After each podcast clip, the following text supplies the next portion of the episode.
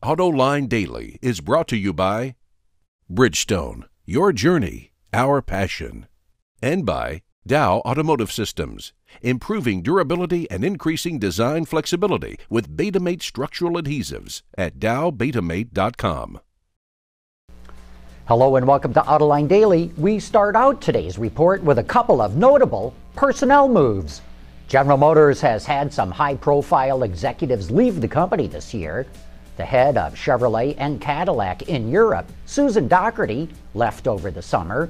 Don Butler, Cadillac's global marketing chief, quit in August. And now Reuters reports that the head of Chevrolet marketing, Chris Perry, has abruptly resigned. There are not a whole lot of details, but it does not seem like this was an amicable breakup because there's no mention of Perry's resignation anywhere on GM's media website. And speaking of management changes, Jaguar Land Rover announced that Joe Eberhart is now the new president of its North American operations. He'll be responsible for sales, service, and marketing in the United States and Canada.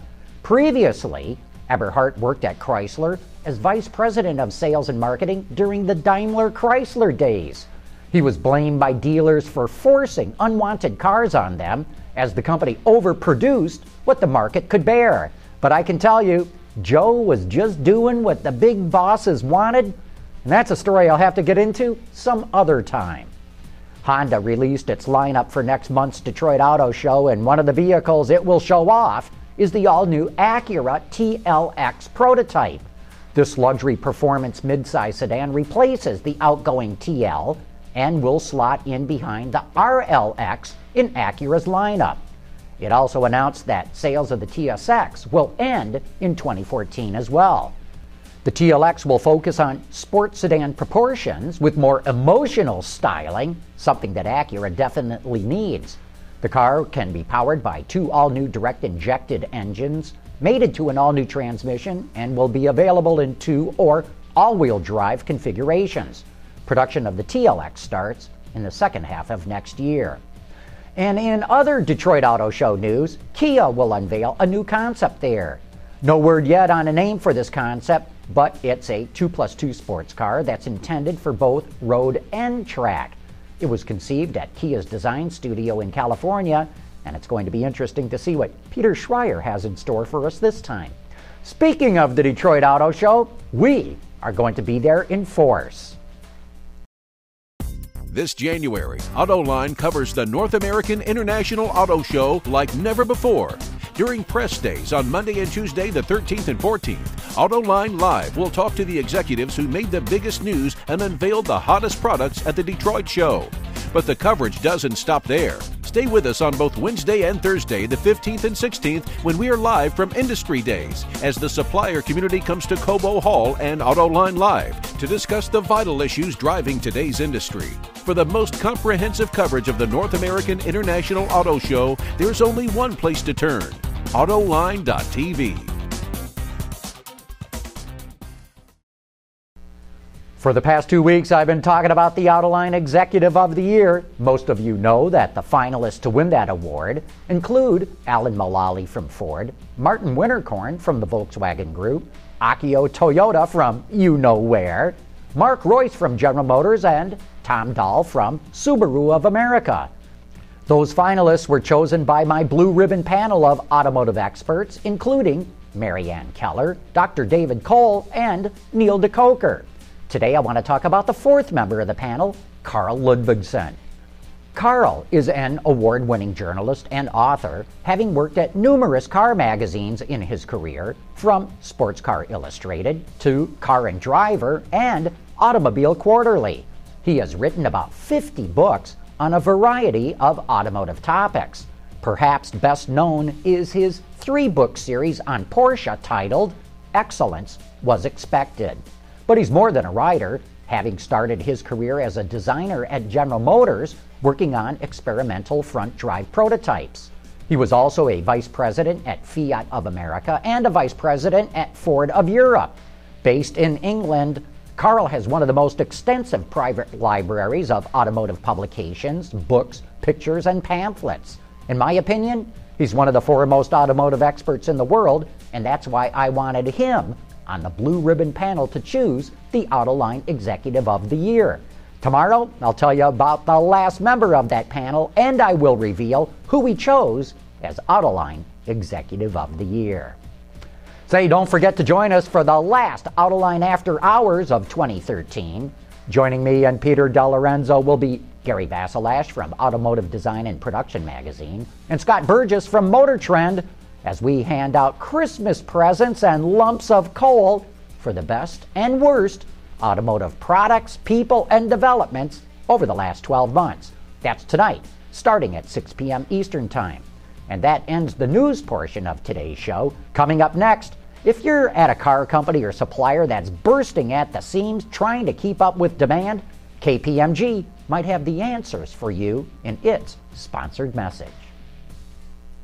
Dow Automotive Systems, driving solutions in automotive, commercial transportation, and aftermarket with innovative products like Betamate structural adhesives. Lighter, stronger, safer. DowBetamate.com.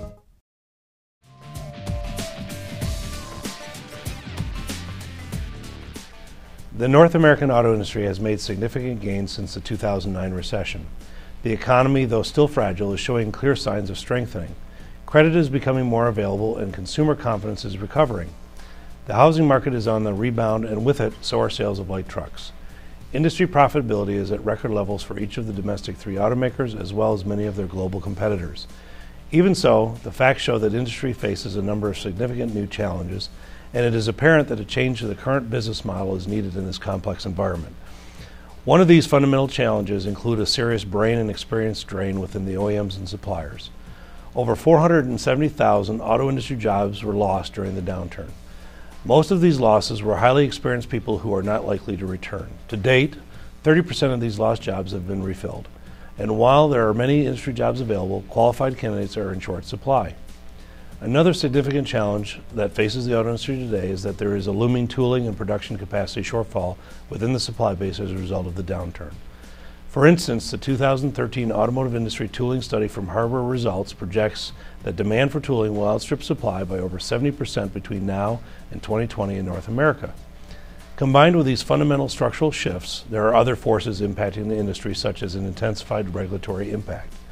CAFE, for instance, is driving the need for new lightweight materials, onboard electronics, alternative fuels, and powertrains, while safety regulations are driving the need for more complex sensing systems and higher strength materials for impact compliance.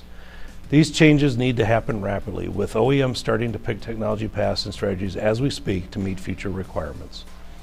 In an industry that is still feeling the effects of the 2008 2009 layoffs, and the issues just listed, the strain to deliver a flawless product launch is becoming evident with recent examples of missteps and product recalls. Obviously, the challenges are great, but with these challenges come new opportunities and tools that were not available in the past. As manufacturers look to strategically drive future performance metrics to new levels, it is apparent that innovative solutions and risk mitigation strategies are required.